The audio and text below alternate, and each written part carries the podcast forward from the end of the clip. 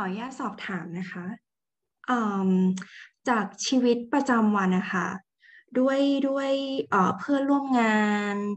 แล้วก็สิ่งแวดล้อมก็คือมีความรู้สึกว่าทุกคนหรือคิดไปเองหรือเราผิดปกติก็ไม่รู้ทุกคนเหมือนกับ ไม่รู้ว่าตัวเองทำไม่ดีอยู่ แต่ใจแต่ใจดิฉันนะคะก็นึกว่า เอ้ย เรารู้แหละสิ่งเนี้ยมันไม่ควรทำแต่ด้วยสิ่งแวดล้อมรอบข้างหรือเพื่อนร่วมงานเกือบทั้งหมด จะเป็นแบบนั้นทั้งหมดมันเป็นการยากมากที่จะควบคุมจิตใจตัวเอง ให้ให้อยู่ในในในสิ่งที่ควรจะจะจะทำอะค่ะ ก็เลยอยากจะรบกวนถามอาจารย์นะคะ ว่าในฐานะที่อาจารย์นะคะเป็นอาจารย์เจอคนเยอะนักศึกษาเยอะ ต้องต้องต้องมีนักศึกษาหรือหรือหรือใครบางคนนั่นแหละ มีเอ่อทำไม่ดีเอ่อส่งอกุศลอย่างเงี้ยอาจารย์มีวิธีแก้ไขยังไง อาจารย์สอนเขาไหมหรืออาจารย์หลีกเลี่ยง หรือต้องทำที่ตัวเราคะต้องบอกกันว่าคนส่วนใหญ่รอบๆตัวพวกเราเนี่ยเขาไม่ได้ปฏิบัติธรรมเนาะไม่ต้องพูดถึงเลยว่าขนาดผมอยู่ที่มหาวิทยาลัยเองที่คณะเองผมก็ไม่บางทีผมก็ไม่ได้ชวนเขามาปฏิบัติหรอกเพราะว่า เราเราเคยทำอย่างนั้นระยะหนึ่งแล้วตอนหลังก็รู้ว่าอ๋อมันก็แล้วแต่แล้วแต่เหตุปัจจัยของคนเนาะคราวนี้พอเรา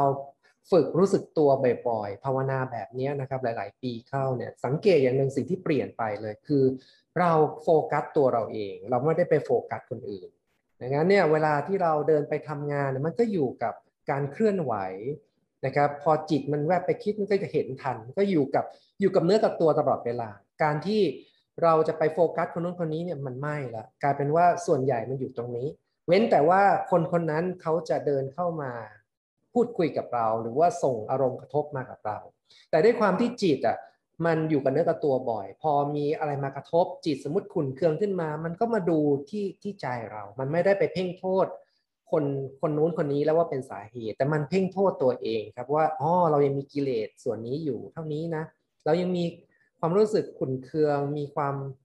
เขาเรียกว่าความรู้สึกปฏิฆะอย่างเงี้ยมีกิเลสตัวปฏิฆะนะครับ มันทำให้เกิดความรู้สึกขุนเคืองเรามีแบบนี้นะเมื่อก่อนนี้เยอะเลยนะ เดี๋ยวนี้น้อยลงอย่างเงี้ยมันกลายเป็นว่าเอาคนอื่นมาเพื่อเป็นเพื่อเป็นเครื่องวัดมากกว่าว่ากิเลสเรามันขึ้นตัวไหนบ้างอะไรอย่างเงี้ยนะครับ มันกลายเป็นเรื่องพวกนั้นอะมันไม่ไปโฟกัสคนนู้นคนนี้ปรากฏว่าพอนานๆไป ความรู้สึกที่เราจะไป จะไปไม่อยากเจอคนนู้นคนนี้มันไม่มีละมันก็ทำไปตามหน้าที่ทำทำไปตามปกติ จิตมันก็เป็นปกติมากขึ้น แต่ว่ามันมันคือด้วยความที่มันอยู่กับตัวเรา ปัญหาก็คือเมื่อก่อนเนี่ยพอเราฝึกแรก ๆ เนี่ยเราไปอยู่กับคนอื่นครับ เราไปมองคนนั้นเอ๊ะทำไมคนนั้นเขาไม่ปรับตัวทำไมคนนี้ต้องพูดแบบนี้ทำไมคนนี้นิสัยแบบนี้คือจิตมันไปอยู่กับคนนู้นคนนี้ ซึ่งเอาเข้าจริงๆไอ้คนนู้นคนนั้นคนนี้เนี่ย เราบังคับเขาไม่ได้ถูกต้องไหมครับ เราบังคับจิตเขาไม่ได้ ให้เขาเป็นไปอย่างที่เราต้องการไม่ได้หรอก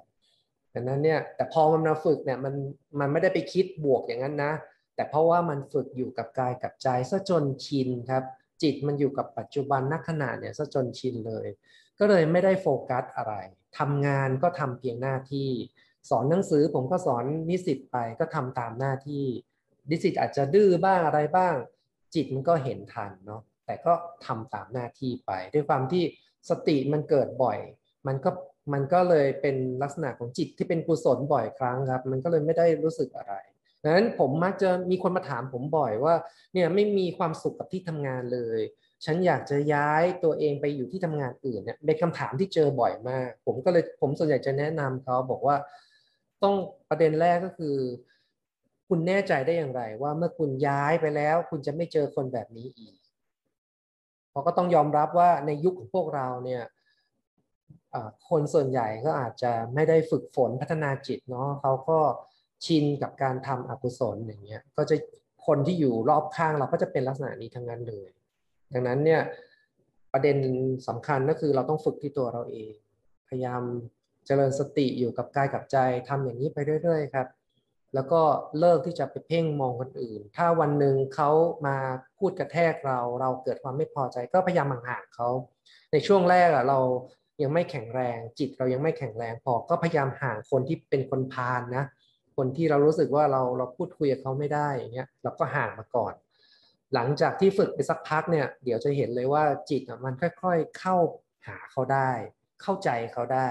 มันจะเข้าใจคนคนนั้นเอง แล้วเมื่อจะเกิดความเมตตากับเขานะครับคราวนี้พอกลับเข้าไปถึงแม้เขาพูดอะไรเนี่ยแทนที่มันจะไปเผลอโกรธแบบเมื่อก่อนไม่ละ มันรู้สึกสงสารเขาว่าเวลาทุกครั้งที่เขาโกรธอะเขาทุกข์นะ มันจะรู้สึกแบบนี้เนาะก็ต้องอาศัยการฝึกฝนแล้วก็เวลา แต่ว่าสิ่งสำคัญคือเราเปลี่ยนใครไม่ได้ แล้วเราต้องยอมรับสิ่งที่เราเผชิญอยู่กับปัจจุบันให้ได้